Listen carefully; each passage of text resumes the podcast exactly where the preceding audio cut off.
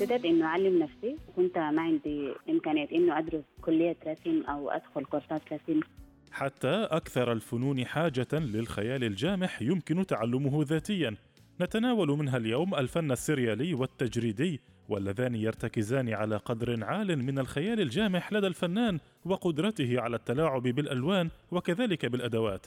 فيهما نوع فلسفي من تصوير الأحلام تعرفنا عليها بتجرد الرسامة نازك عبد الرحمن. الرسم السريالي اللي هو رسم خيالي بيحكي العقل الباطني أو بيحكي احلامك اللي هي جواك اللي هو بتطلعها في رسم صورة عميقة. الرسمه اللي هي دائما يعني أنا اعتمدت في رسمي اللي هو على ألوان الزيت فصعبة جدا لأنه ألوان الزيت ثقيله إنه تقدر تنفذ بها رسمه سريالية بس الحمد لله نجحت فيها. فحاولت إنه أنتقل لإكليريك بس كانت صعبة شوية. خليت نفسي في ألوان الزيت. يعني تعلمت كيف إنه أمزج الألوان مع بعض آه كيف إنه مثلا أطلع من لونين أو ثلاثة ألوان اللي هو لون أساسي أو لون غير. أمزج ألوان شكلها مختلف آه عشان الفيو بتاعها في اللوحة يكون غير.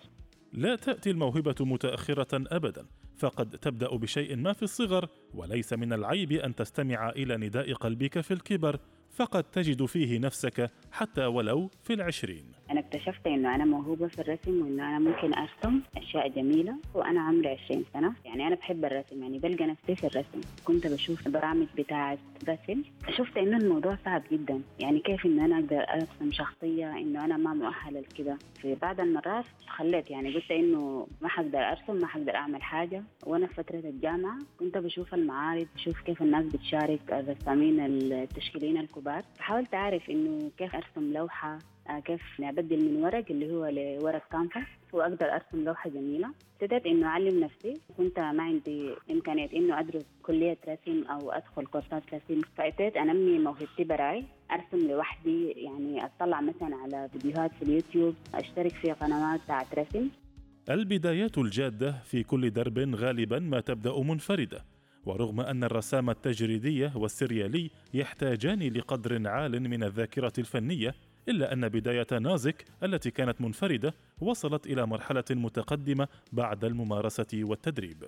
فبدأت أكتشف إنه في أنواع كثيرة الرسم اللي هو رسم الشخصيات في رسم سريالي في رسم كولاج في رسم عبر الأشرطة. حسيت قلت أبدأ بالرسم السريالي هو صعب جدا. لقيت نفسي فيه صراحة وكان عندي أول رسمة سريالية اللي هي تربة وعليها راس شخص دماغ شخص. فكانت رسمة جميلة شاركت بها في معرض في الجامعة ونجحت جدا. بعدها يعني ابتديت إنه أعلم نفسي أكثر وحبيت الرسم أكثر وحسيت إنه الرسم أنا ممكن أبقيه مهنة لي لأنه أنا بلقى نفسي فيه جدا.